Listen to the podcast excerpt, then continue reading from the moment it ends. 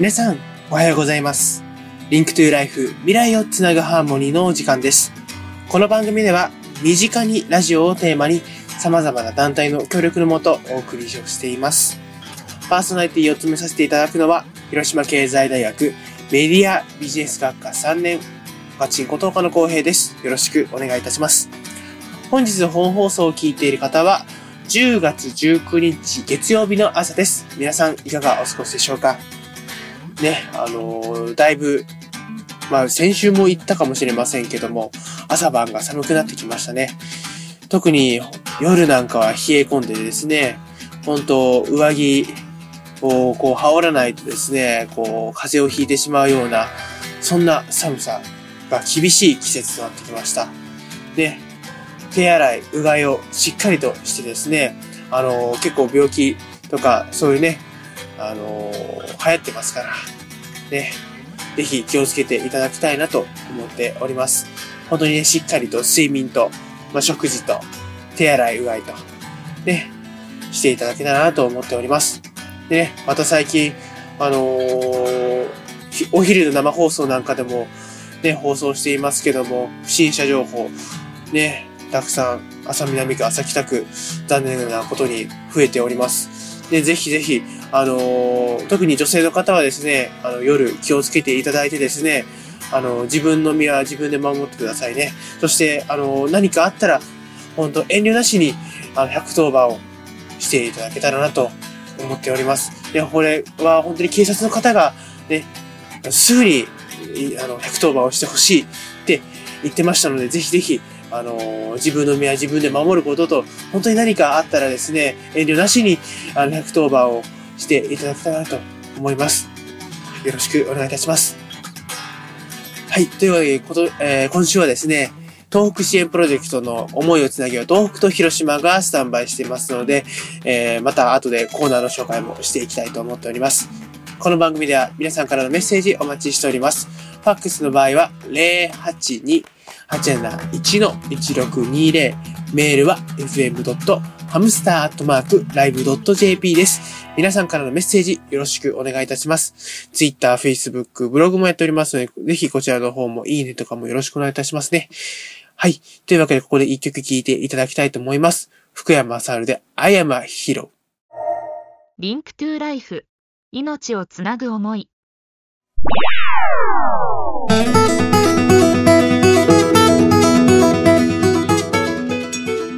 中高生の夢笑顔実現プロジェクトのしんちゃんです。笑顔になるときは可愛いものを見ているときです。 Link to Life。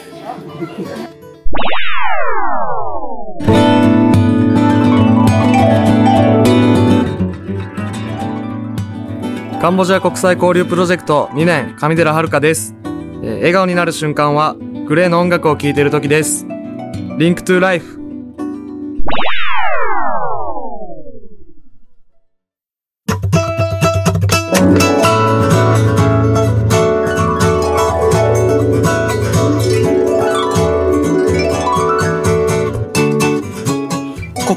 地域愛主役のコーナーです。今回は東北支援プロジェクトの思いをつなげよう東北と広島のコーナーです。えー今回はですね、まあ、と、実際に東北に行ってきて、まあ、触れ合い活動と、えー彼らは呼んでいるんですけども、まあ、その活動してきた、まあ、様子をですね、まあ、報告という形でですね、まず今日はですね、1日目と2日目を、レポートしてくれます。まあ彼らがね、実際に、まあ行く前の心境であったり、まあ出発する、まあ広島駅での、まあ出来事だったりとか、まあ実際にね、あの東北に行って、まず、まあね、見て感じたものとか、実際に、えーね、住んでいらっしゃる方とお話をして感じたことなんかをですね、えーことを細かく、えー説明してくれます。え報告をね、してくれますので、ぜひぜひ、えー聞いていただけたらなと思っております。またね、こういうね、彼らの活動というのをですね、ぜひ、あのー知っていただいてですね、ぜひぜひ、あのー支援をしてほしいなっていう、まあ、支援の支援っていうとなんかおかしい感もしませんが、ね、あのー彼らもですね、一生懸命毎年ですね、まあ、東北ふれあい活動に行ってきてですね、その、まあ、学んできたことなんかをですね、まあ、地元の小学校だったりとか、まあ、広島市ですね、の小学校でですね、授業をしたりとか、まあ、実際にですね、もう、話を、こう、伝えるという活動もですね、彼らはしています。まあ、そういったね、伝えるというね、活動をしている彼らがですね、ラジオで伝える思いとは、思いをつなげよう東北と広島、こちらの方ですね、ぜひ最後まで聞いていただきたいなと思っております。思いをつなげよう東北と広島。このコーナーは、東北支援プロジェクトの提供でお送りいたします。皆さんおはようございます。この時間は東北支援プロジェクトの思いをつなげよう東北と広島のコーナーです月に一度の東北のコーナー今回第7回目を担当するのは広島経済大学経済学部経済学科3年の川本達之と経済学部経済学科2年の藤原と、よ経済学部経済学科1年の伊藤浩太です。ろしくお願いします。お願いします。す放送内容は東北フレア活動の1日目と 2, 日目のことを放送していきたいと思いますはい、よろしくお願いします。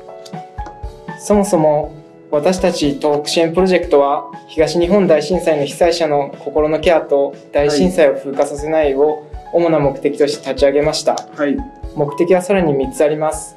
1つ目に東日本大震災の人々を笑顔にする。2つ目に東日本大震災の記憶を風化させない。はい、3つ目に命を見つめるという3つに分けることができます。はい、今回は談話形式でメンバーの2人に語り合っていきいただきたいと思いますはい。では皆さんは東北の1日目と2日目の活動はどうでしたか？じゃあ、伊藤君からお願いします。そうですね。1日目はやっぱり移動ということではい、もう最初ハプニングありましたけまあど、そうですね。ま あ広島県からそうですね、岩手県の宮古市太郎まで、新幹線とバス、乗り継いで乗り継いで移動しましたね。そう、僕はね、愛媛県出身なんで、本当新幹線なんてないわけです。あー、そうなんですか？そうそうそうそう。もう新幹線乗ったことなくて、はうわ、すっごい早いなと思って、大阪まであっという間、東京まであっという間、東北まであっという間っていう感じで、本当1日目はね、やっぱみんなでワイワイしながら、もう本当移動楽しかったですね。い。うんまあ、ちょっとハプニングもありながら。そうそうそう。大雨でしたからね、当日。雨が、そうだね。そうそうそうそう。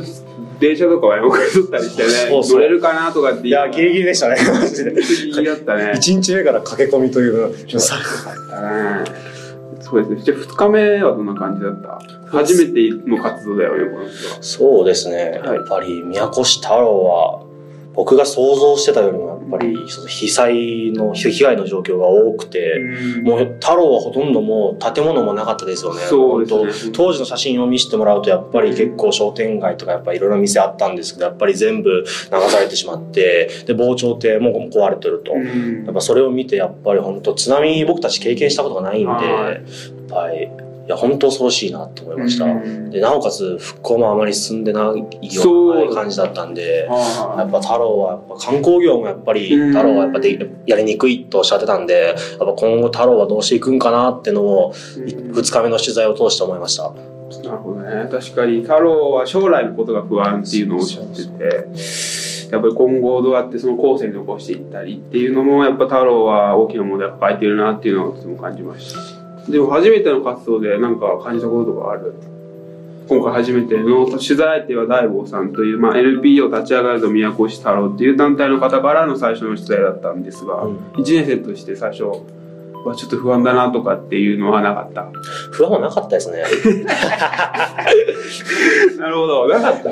いやもうは基本的に年上の人と接することが大好きなんで、うん本当緊張はしなかったですし、うん。もう大坊さんも本当に人が良かったい。本当優しく接してくれたんで、うん。本当に緊張なく話をさせていただいたんで、もう本当取材は楽しかったです。本当、宮越太郎の取材は。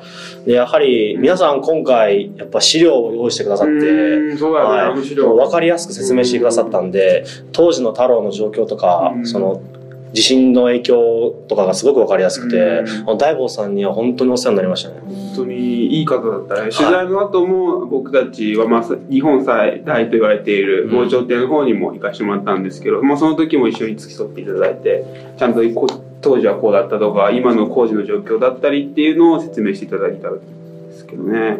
やっぱりでも本当、取材後の再防潮堤見に行かせてもらったんですけど、やはり津波の破壊力とかっていうのは本当に肌で感じることができたなっていうのは、これは僕も見たいものでしたし、やっぱり壊れてましたし、やっぱすごかったな。言葉にはちょっと表せないんですけど、いやぜひみんなにも見ていただきたいなって思いました。10メートルの、あれですか、防潮堤が、もう、半分なくなってたな。半分なくなっとって、もうそっから10メートルですよ。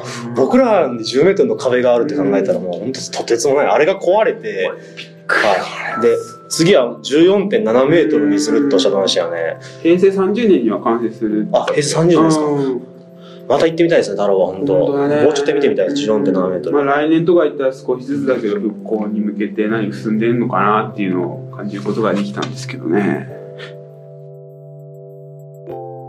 二人目の、あ、違う、初めての最初の取材の大悟さんについてちょっと説明させていただきたいなと思います。まあ、大悟修一さんという方に2日目、えーとお話聞いたんですが、大悟さんという方は NPO 立ち上がるぞ宮越太郎という団体の代表されている方で、まあ、疑問に思ったことを検証して次につなげていくというような活動を行ってます。まあそうですね、その時にもおっしゃってたんですが、やっぱ太郎の町っていうのは5番の目のようになってて、津波から逃げやすいような形をとっている町だったそうです。でも今はちょっと破壊されてまして、まあ工場とかっていうのを沿岸側に作りまして、まあ高台の方に家を作るというような形をとっているそうで、5番の目になってないので、ちょっと逃げる、まあ工事作業している人とかが逃げるときは、ちょっと不安だなっていうのをとてもおっしゃってましたね。やっぱりあれが僕はちょっと印象的でした。で、また、その、昭和8年から、その、防潮堤っていうのが建てられてまして、まあ、それがこの今回の3.11でちょっと壊されてしまったものだったんですが、やっぱりその、防潮堤があることで逃げないかったっていう人も多かったということをおっしゃってました。まあ、そのことは太郎の備えということを言ってたので、あ、そうなんだ。やっぱり防潮堤があっても、津波を防ぐものじゃないんだっていうのを、その時間を稼ぐものなんだ。でもやっぱそれは、太郎は、津波を防ぐための防潮堤として建ててたんだっていうのを改めて感じることができましたね。お話から聞いて、ああ、そうなんだ、僕知らなかったなーっていうのがとても印象的でした。どうですか？他に何かありますか？伊藤君。そうですね、やっぱり太郎で思ったことは、わかめ。まさきわかめ。うーん、まさきあったね。はい。うん太郎って魚じゃなくて海藻類がメインとおっしゃってたじゃないですか。で、津波で流された後もその、棒加工場っていうのができてて、そこで加工をしてたんですけど、まあ、わかめっていうのは、やはり震災後すごい売れなかった。言ってました。うん。影響で原原発の。やっぱりその産業も回復してきてはいるんですけどやっぱり太郎は伸びなかった。やっぱり全然伸びてないってのをやっぱおっしゃってたんでやっぱりそのすごく美味しかったんですよね。ホテルで食べた美味しかったね。長崎わかめは。美味しかったんですけどやっぱそれがもう本当にどんどん低低迷している伸び悩んでいるってこともやっぱり太郎の問題とおっしゃってたんで、うん、僕たちにできることはやっぱりわさきわかめを広島で宣宣伝する、うん。うん食べていただきたい。本当美味しかったんで、うん。やっぱそういうこともね、今後の写真展とか、次の活動を通じてやっぱ伝えていきたいなと思いますね。歯応えがすごかったな。そうそうそう噛んだ時もなんかガムみたいな感覚。そう、太いんですよね。遠いね、あれね。僕たちが食べるわかめって、あの、ペラペラで、すごいね。うんまあその辺はちょっと まあまあまあまあやっぱ向こうのわかめは違うねそうそうそう。確かにそれはあったねあれはね、味噌汁にしたら絶品でしたね。うまかったねあれはそうですねじゃあではそろそろお別れの時間となってきてしまいました。はい。思いをつなげよう東北と広島いかがでしたか？今回は東北フレア活動の1日目と2日目のことについて放送しました。来月は東北フレア活動の3日目と4日目のことについてお話しします。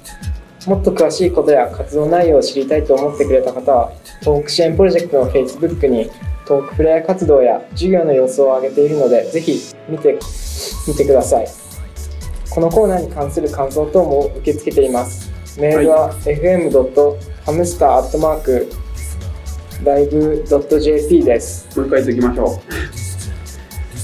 メールアドレスを。あメールははい fm.hamster.live.jp です、はい。ファックスは082-871-1620ですはい。ぜ皆さんからのメッセージお待ちしていますひ送ってください。お願いします。お願いします。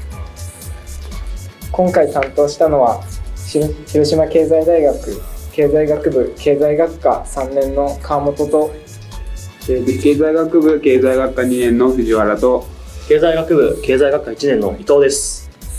それでは次回もお会いしましょう。さようなら。あLink to Life 命をつなぐ思いー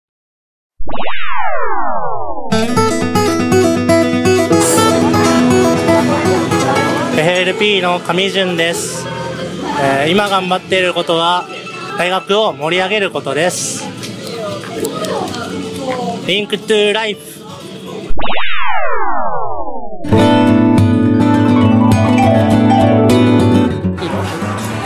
えー中高生の夢笑顔実現プロジェクトの太田祐一です。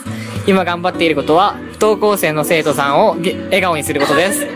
Link to Life Link to Life 命をつなぐ思い。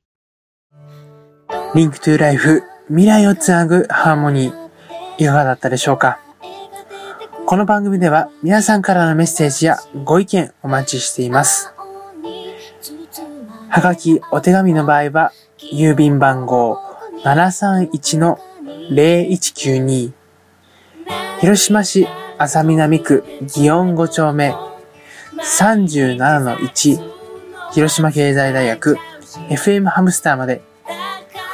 ファックスは082-871-1620 082-871-1620 1620メールの場合は fm.hamstar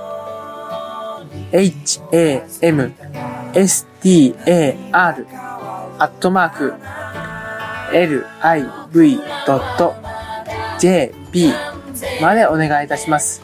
皆さんからのメッセージお待ちしております。また、FM ハムスターでは Twitter、Facebook、ブログも日々更新しておりますので、FM ハムスターと検索してください。 Link to Life 未来をつなぐハーモニー。お相手は広島経済大学メディアビジネス学科3回生岡野光平でした。